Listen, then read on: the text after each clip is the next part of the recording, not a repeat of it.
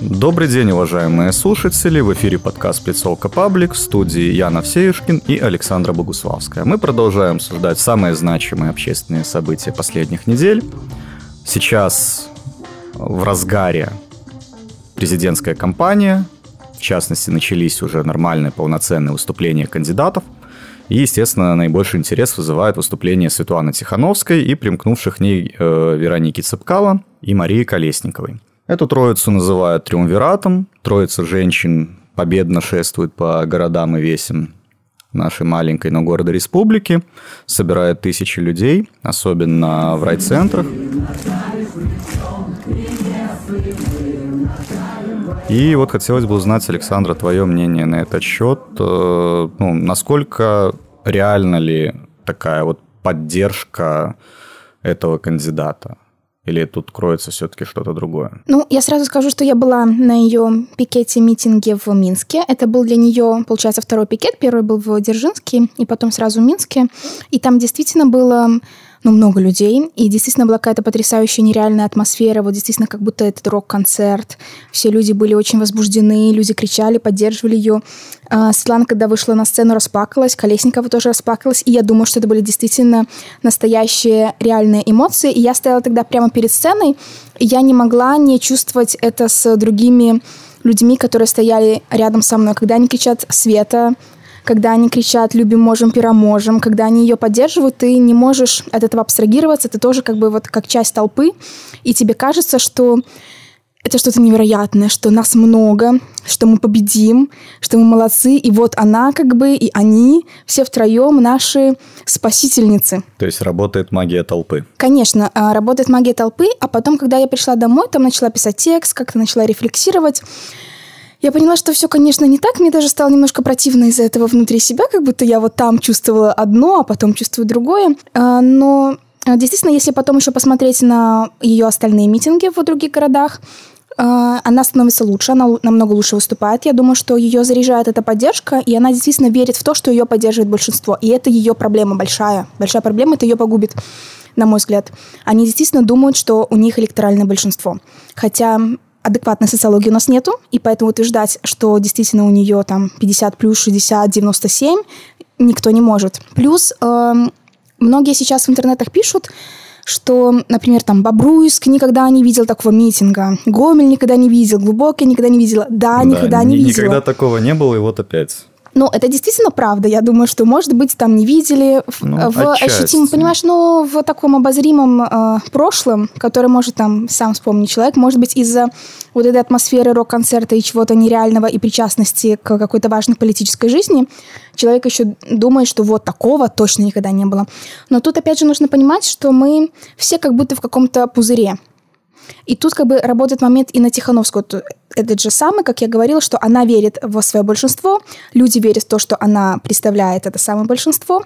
Хотя на самом деле, если посчитать там в процентном соотношении, я не думаю, что в этих городах выходит э, действительно электоральное большинство. Я думаю, что даже далеко не так.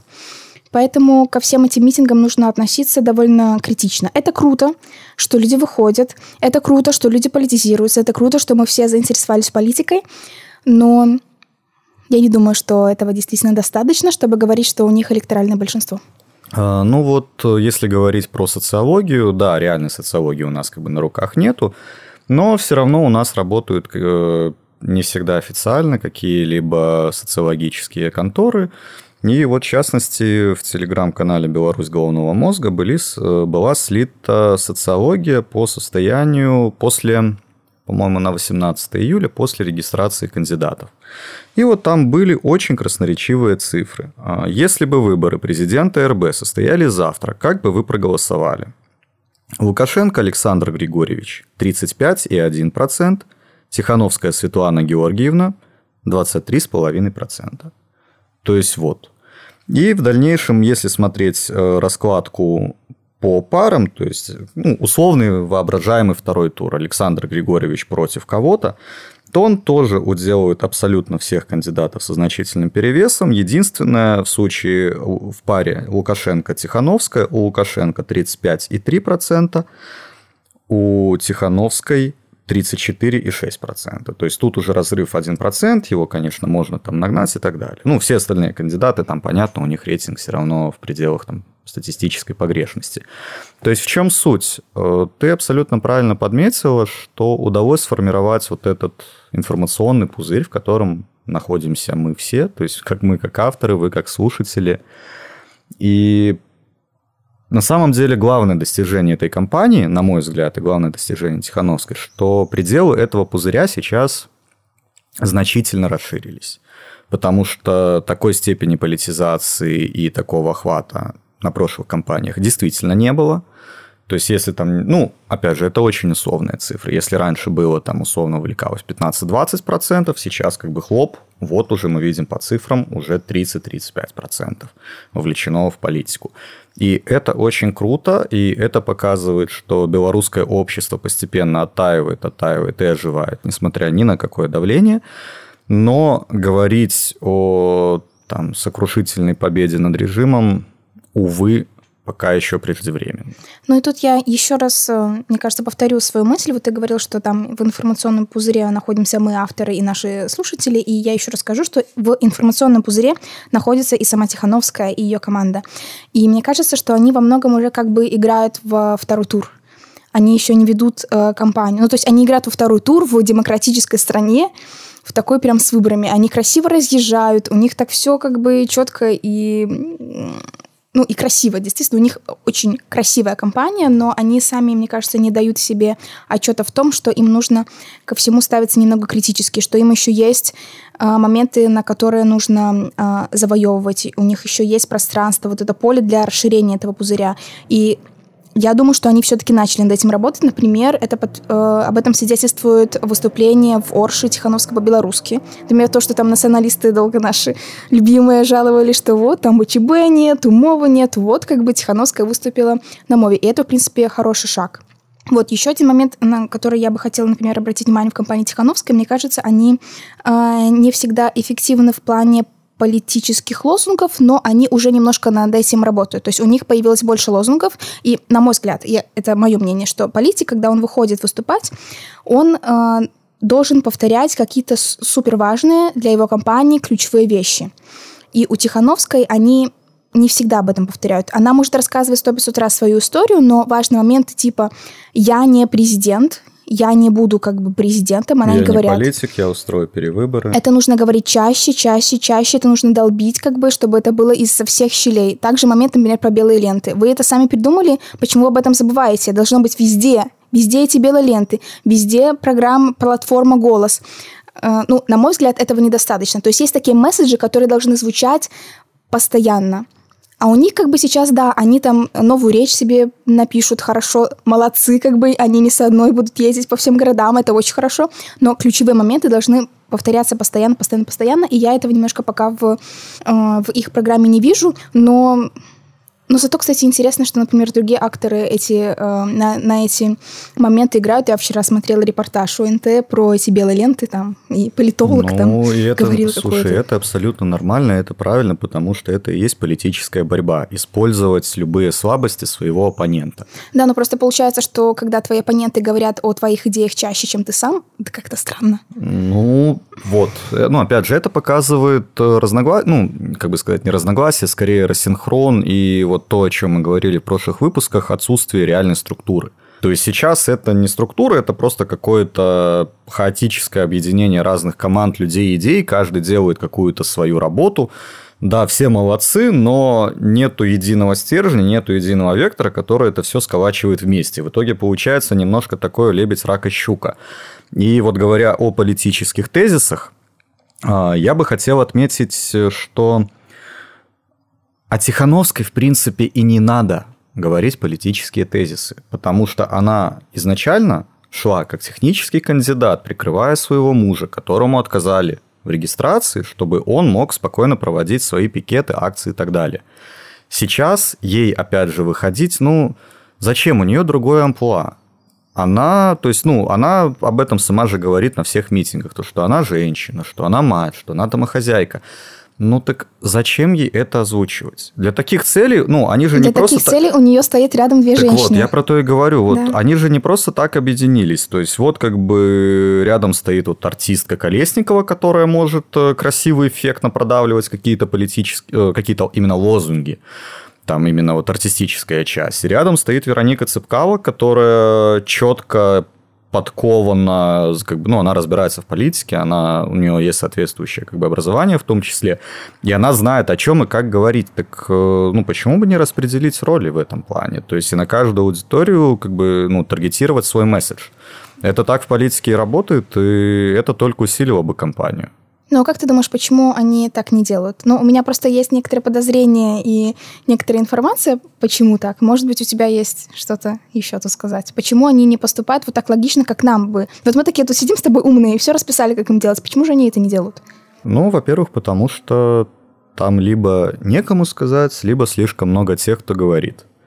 То есть в этой компании у них э, нету политконсультантов. То есть нету человека, который бы разставлял фигуры на доске и говорил, что и как кому делать. То есть э, в наших широтах это абсолютно краснокнижные звери, которые практически не водятся, и уж точно не в компании Тихановской, в которой денег-то особо и нет. Ну, у меня еще есть подозрение, что есть вопросы к самой личности Светланы Тихановской. Если сравнить то, какой она была у меня на интервью, буквально, наверное, сколько, месяц назад – если я не ошибаюсь, может быть, чуть месяца назад. И то, какая она сейчас, это абсолютно, мне кажется, два разных человека. Из нее и сделали, и она сама в это выросла, такую, ну, из нее сейчас делают гламурную, такую, она ее причесали, ее накрасили, ее красиво одели, да, это красиво, но это не совсем она. Мне кажется, а, то, как она была у меня в интервью, это смотрелось намного лучше и органичнее, и, возможно, даже людей, тот самый народ цепляло бы больше. И, во-вторых, э, по ней действительно видно ее колоссальный личностный рост. То есть, возможно, у нее в жизни такого никогда не было. То есть, а тут хоп, и ее все слушают. И образованные две женщины э, с крутым бэкграундом, для нее фактически, ну, как, как сказать, ее соратницы, они на, на вторых ролях. То есть, она первая фактически, она и кандидат, все хотят с ней интервью, она как бы ходит, и ей это, возможно, льстит. Ну, я думаю, невозможно, это льстит, это каждому человеку польстит, это как бы нормально. Вот, и я думаю, что просто она хочет там все контролировать, то есть, ну, у нее прорезались зубы и свой собственный голос. Ну, прорезались зубы и голос, это не значит, что не надо слушать другое мнение. Особенно в политике это критически важно. И если вот говорю про то, что там не, ну, может не пролезать какое-то, ну, какое-то мнение или какая-то рекомендация, говорю, что я, может быть, там попросту и не быть, потому что, ну, некому сказать, потому что там вот этот первородный хаос, и непонятно откуда, что, как прилетит, делается в последний момент и так далее. Ну и, в принципе, сейчас, на самом деле, события уже настолько набрали ход, что изменить их, ну, как-то их изменить уже не получится. То есть мы уже по большому счету просто как можем, как наблюдатели, стоять и смотреть, как оно все развивается. И в принципе, какие-то контуры уже прорезаются. То есть, вот, в частности, численность людей, которая выходит э, в областных центрах, которая выходит в райцентрах. Мы понимаем примерный охват их информационной кампании. То есть, мы можем с какой-то определенной долей раскидать итоговую аудиторию по кандидатам, которая будет, ну, как, какая была бы раскладка, если бы считали бы голоса. То есть, ну, по сути, ну, как бы маховик уже запущен, и всем надо просто до конца отыграть свои роли. А, но обсуждая общество, обсуждая действия кандидатов, мы всегда забываем об одном ключевом акторе – это власть. А наша власть, как мы знаем, умеет действовать быстро, грубо, беспощадно и эффективно. И вот в связи с этим очень так обращают на себя внимание звоночки, как государственные медиа активно начали раскручивать тему Майдана. Как ее начали отрабатывать сливные бачки в Телеграм, как эти сливные бачки неожиданно подхватила Белта, тем самым сразу спалив э, всю сетку их Телеграм-каналов. Ну, это уже не так важно. Важно то, что власть, ну и, собственно, главный печатный орган администрации президента Советская Беларусь, Беларусь сегодня и колонки господина Муковозчика, в которых он напрямую, прямым текстом пишет о том, что людям надо готовиться, что их будут расстреливать, там расстреливать спину, потому что готовится цветная революция, цветной революции нужны жертвы, далее, далее, далее, далее. А вот э, ты, как человек, который достаточно близко наблюдаешь за процессами, ты видишь такую вероятность, то, что вот там, команда Тихановской готовит цветной переворот. Или нет? Я думаю, они э, абсолютно не готовят э, революцию. У них, наверное, на это нет ресурсов, плюс они, возможно, боятся. Ну, то есть возможно. Все... Ну, ладно, да, они боятся, э, очевидно. Вот, но с другой стороны, очевидно, что действительно власть нас всех к этому готовит. Она пытается через свои информационные каналы, ты абсолютно прав, что нас подготавливают к тому, что это Майдан, и тогда, в принципе, когда это все случится, когда случится, там, не знаю, возможная провокация, случится 9-10 августа, мне не очень хочется как бы об этом говорить, но мы прекрасно понимаем, что все, в принципе, к этому идет, что будет площадь, будет разгон, скорее всего, возможно, он будет очень жестким, и тогда просто власти выйдут и скажут, а мы же вам говорили, как бы, мы же вас предупреждали, как бы, мы вот об этом говорили, вот как бы они как бы там готовили, вот мы подавили, мы молодцы, как бы, и все вот так. Но во всей этой ситуации властям не надо забывать, что те люди, кому они грозят расстрелами и кто якобы будет устраивать эти провокации, по большому счету это городская хипстота, средний класс, интеллигенция и какое-то количество обывателей или рабочих, которые примкнули потому ну, как бы благодаря раскрутке имени Тихановской.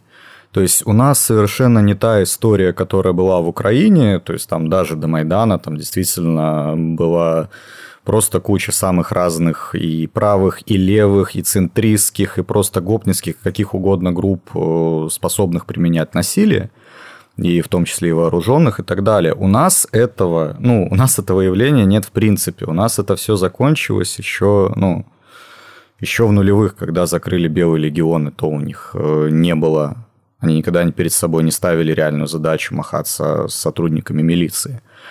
То есть сейчас это выглядит скорее так, как здоровенные вот эти обвешенные оружием жлобы угрожают вот этой вот аудитории, которая совершенно не собирается драться. И это не та история, которую можно продать для собственной легитимизации. То есть это будет скорее выглядеть так, то что там, да, мы, то, что они не, абсолютно некрасиво выиграли выборы, они столкнулись с мирным протестом, и они вообще не знают, что с ним делать, именно с мирным. И для этого им придется его самим же радикализовывать и накручивать. Собственно, как было на площади, то есть кто там бил окна, как бы все равно так или иначе начинали провокаторы, кто-то из толпы мог поддержать. То есть то же самое они могут устроить и здесь. И это будет, ну, и эту историю внешним игрокам они не смогут продать. Народу эту историю они уже тоже не продадут, потому что все уже помнят там «Железом по стеклу», и фильм, который там снимался после дела Белого легиона. То есть это история, которая погубит их самих если они действительно начнут э, проливать кровь, чтобы как-то затем оправдать свое насилие. А я вот думаю, что все-таки план состоит в том, чтобы эту кровь не проливать, и сейчас этот маховик государственной пропаганды, он работает именно на то, чтобы это всячески предотвратить. Но мне кажется, сейчас действительно очевидно, что они начали применять все возможные средства, там и депутаты высказываются, и эти наши типа селебрити, там Таисия Павали я видела, еще там кто-то там, Батюшки и святые. этот Филипп Киркоров, и кто угодно. То есть они пытаются из каждой, из каждой щели говорить, вот, мы не хотим, и ты тоже не хочешь. И поэтому ты говоришь, что там э, человек с автоматом стоит против хипстера, который не собирается бить, но этот хипстер во всяком случае собирается выйти. А так тут как бы, ну, вопрос, насколько эта государственная пропаганда сработает. Может быть, хипстер, посмотря это все, и скажет, блин, останусь-ка я дома. И тогда просто власти не придется с этим ничего делать. Выйдет тысяча людей, две, три, пять, и, и уйдут как бы. И тут я бы на месте власти даже ничего не делала. Просто бы, ну, ну, ну, это, просто не разгоняла. Это, Мы постояли ну, и ушли домой спать. Это один из вариантов развития Хипстеры событий. вряд ли любят спать на земле. А, но нюанс в том, что кроме риторики есть и реальные приготовления. То есть э, одно дело, когда просто Вася там выходит, а вот там вы не выходите, потому что мы там вас всех постреляем, а другое дело, когда они реально готовятся стрелять по людям. То есть, э, ну, если они не будут, это хорошо, но сам факт того, что мы живем в государстве, в котором э, силовики способны настолько вот применять оружие против мирных граждан, а если там ну, не получается, не находится повода, то они готовы его организовать, то это, знаете ли, ну, цензурный слов тут сложно подобрать, если честно. Мы заперты в клетке с людоедами. Простите. Да, так и есть. Так что будем, конечно, надеяться, надеяться на лучшее, готовиться к худшему.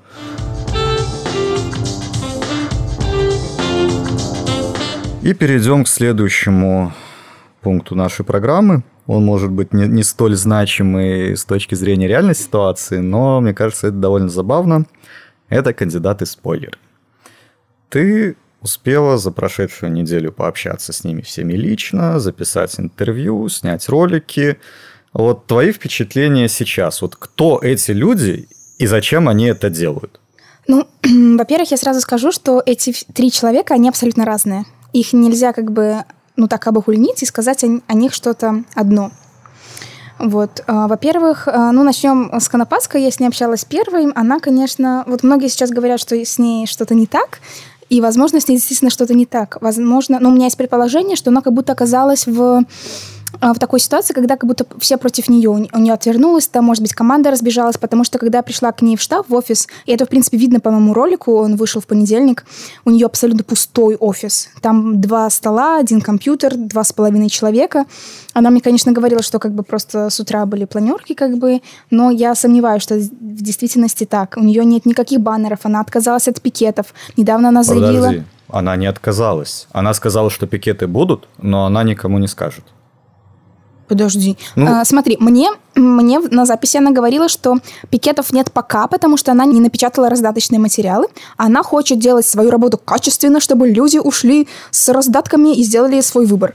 Недавно она заявила, что из-за угроз ее адреса она отказалась от пикетов.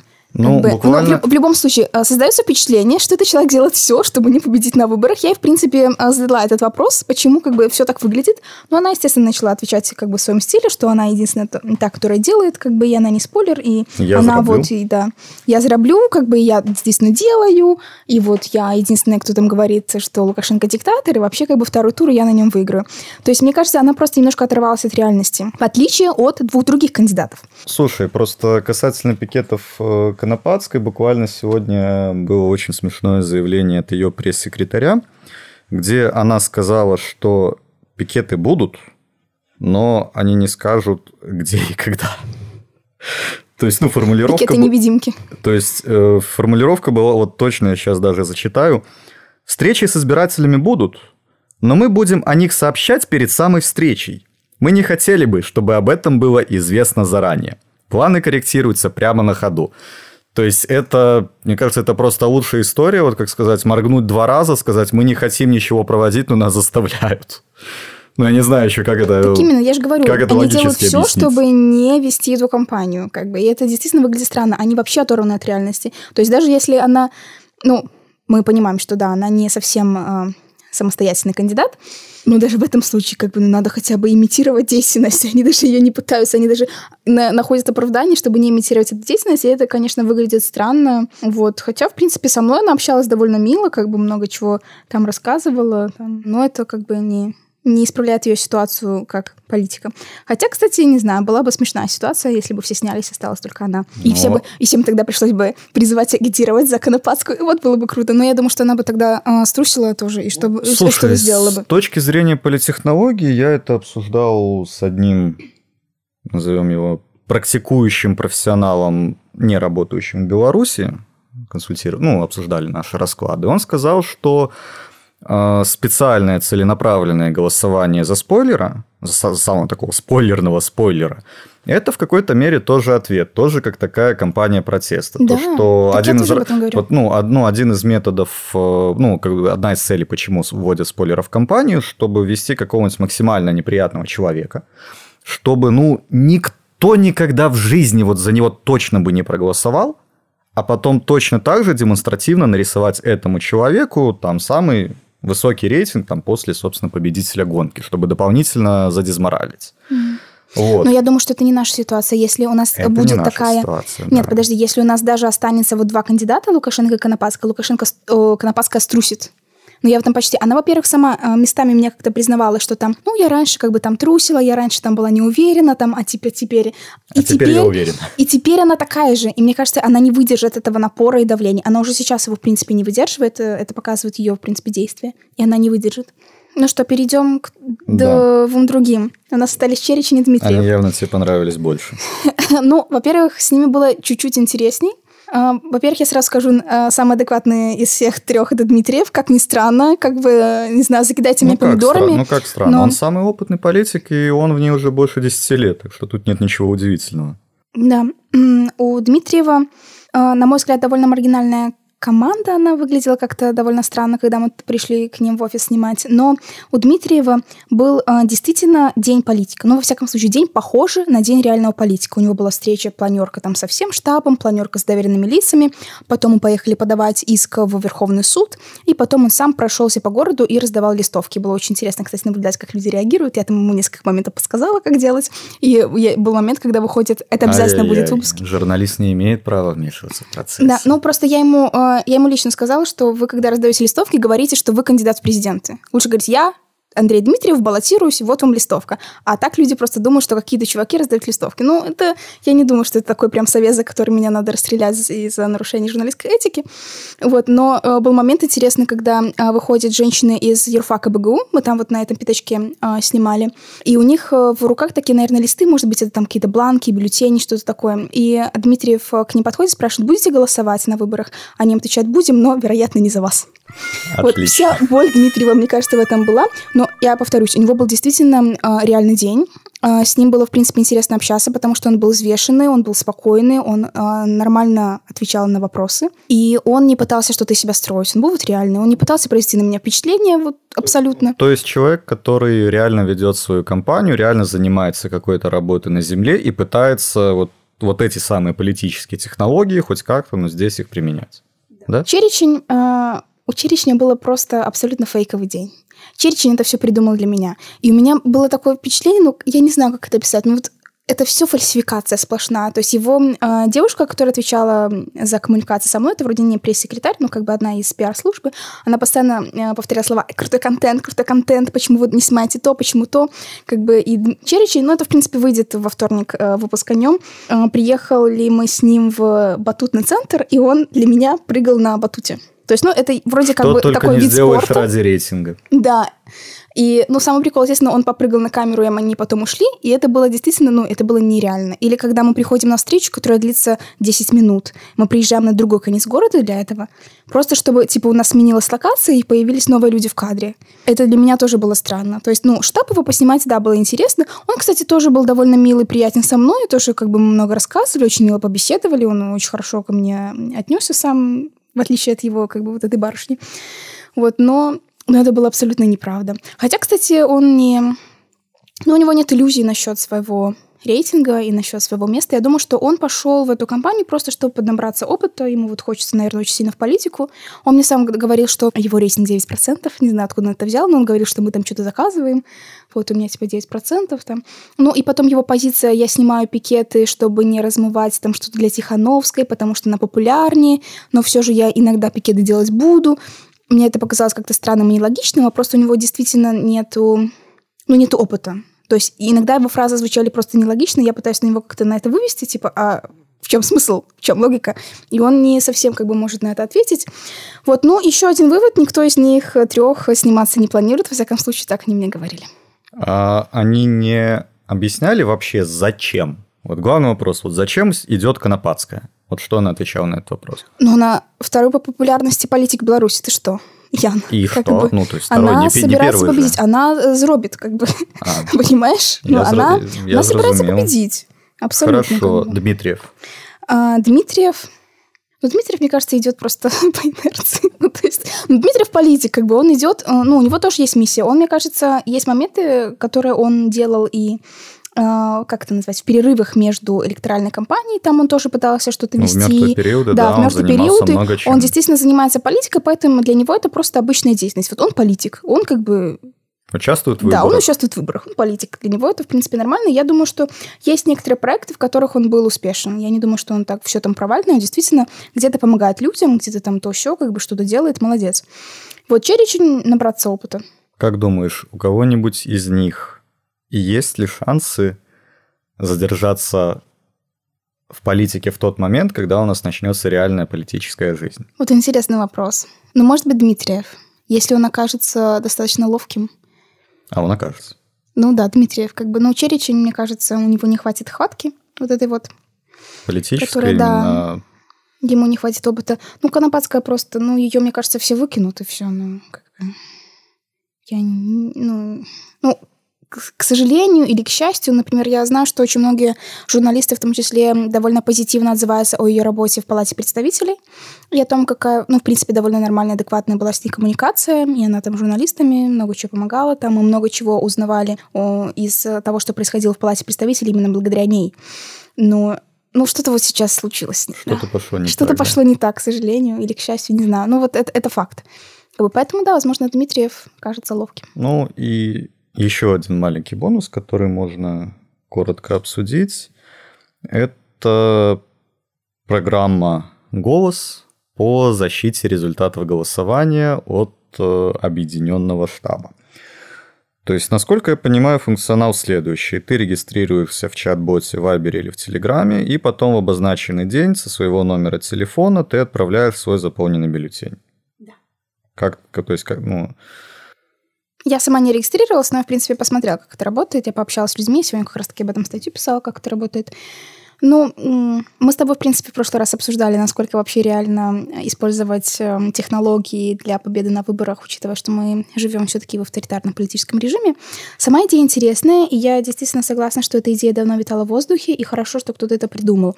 Но у этой идеи есть два очевидно больных момента. Во-вторых, это э, охват аудитории – Пока зарегистрировались где-то полмиллиона, там, по-моему, 450 тысяч. Это, в принципе, увязывается с теми цифрами, которые подписали за Бабарика. Почти идентично. Ну, Я думаю, что... Вот этот информационный пузырь, собственно, и включается в эту борьбу за чистые выборы. Именно. Ну, может быть, эти как бы чуваки еще там э, своим родителям расскажут. Ну, как бы я ставлю на миллион. Миллион, как бы, регистрация у них будет. Ну, я думаю, ну, максимум, как бы. Думаю, миллион они смогут насобирать. Вот. Э, второй момент э, – это защита от фальсификации, потому что как бы привязка к телефону, у нас абонентов больше, чем избирателей, есть дети, есть люди с двумя симками. Плюс вот довольно такой, э, на мой ну я об этом, честно говоря, сразу не подумала, аргумент мне подсказал Сергей Лаврененко, я брала у него комментарий, как у IT-эксперта. Он сказал, что фактически вся эта база голос представляет собой список людей, нелояльных власти. Да. Если это кто-то сольет, то это как бы ай-яй-яй. Ну, слушай, список людей нелояльных власти уже есть как минимум по подписям за кандидатов. За ну, выдвижение да, кандидатов. То есть э, какие-то цифры есть, ну, цифры и данные уже есть все равно, включая паспортные. Ну, то есть для меня ну, я сам регистрироваться не буду, потому что я не смогу проголосовать. Э, я зарегистрирован в Могилеве, и ну, в выборный день, естественно, будет море работы, и потратить 6 часов на дорогу туда-назад я просто не смогу физически. Вот. Э, и, ну, единственное, вот в чем эта вещь может быть действительно полезной, это задать определенный такой психологический порог для фальсификации власти. То есть, например, если через эту систему условно там 500 тысяч человек скинуло там свои бюллетени, что они проголосовали за Тихановскую, то власть уже никак меньше не сможет, ну, якобы, якобы не сможет нарисовать э, Тихановской меньше 500 тысяч в принципе в абсолютном. Ну, это 7%. Я да. сегодня как раз считала. Ну вот, то есть власть не сможет нарисовать, ну, на самом деле они смогут нарисовать и 2, и 3, и 1,5%, если Я, я думаю, что они нарисуют 7-10% где-то. Ну, ну, может, 15, ну, вряд ли. Ну, 10, я думаю, ей дадут так. Ну, что... слушай, вот еще такой, кстати, момент, который не обсудили. А что, если ее снимут? Если они вот посмотрят на вот эти митинги в городах, посмотрят, что с каждым разом она становится все крепче, увереннее, зажигательнее, что она вот подсаживается на эту политическую иглу. Ну, и это правда, на самом деле политика очень сильно заводит. Э, когда я наблюдал за компаниями в той же Украине, поверьте, вы не представляете, с какими глазами выходят люди, которые замешаны в этом водовороте, как они блестят, как их просто это неистово заводит, какая-то безумная сумасшедшая энергия. Это надо вот хоть раз э, испытать, и вот сейчас как раз вот Светлана находится вот прям на острие вот этого вот, и я и можно только догадываться, что сейчас на самом деле происходит внутри ну, ее. Это, в принципе, подтверждает то, что я вот говорила о ее трансформациях. Да. Она будет нашей Дейнерис, если кто смотрел «Игру престолов». Ну ладно. Опустим этот момент. Да, опустим этот момент. Но вот опять же, то есть мы сейчас вот строим какие-то планы на бумаге, говорим про то, что вот там нарисуют столько-то или столько-то, вот это приложение там может что-то помешать. Ну а что, если власти пойдут в тупую, как они очень любят делать? Вот если можно что-то решить грубо, то зачем решать это деликатно? И возьмут и просто ее снимут на этой неделе или на следующей посмотрят, что у нее растет количество посетителей на митингах и скажут, не, она, она слишком опасна. И что тогда? Ну, я надеюсь, что Дмитриеву училищу не хватит ума сняться в этот момент. Но как минимум им. Ну, и что делать? Ну, вот тогда у нас будет такая ситуация, да. Но если им не хватит ума сняться, ну, как бы, все, на выборах можно ставить крест. Ну, это будет их последняя кампания. Если они снимутся? Нет, если они не снимутся. Ну, так и есть. Ну, что сделаешь? Ну, то есть, э, да, мне кажется, мы тут, в принципе, подходим к тому, с чего мы начинали вообще вести этот подкаст, что выборы — это все еще у нас сериал, это все еще не настоящая электоральная кампания, и власть тут главный игрок, который определяет правила, и который в любой момент может эти правила изменить. Сейчас Тихановский кандидат, завтра нет. Как бы и все остальные тоже. Как власть захочет, так и будет. И на этой позитивной ноте мы заканчиваем наш подкаст — Подписывайтесь на наш канал в Телеграме, там есть чатик, э, туда можете отправлять э, фидбэк, причем любой, позитивный прекрасно, негативный еще лучше. Мы будем над этим работать, будем рады вас слышать. Спасибо. В студии были Яна Сеюшкин и Александр Полуславский.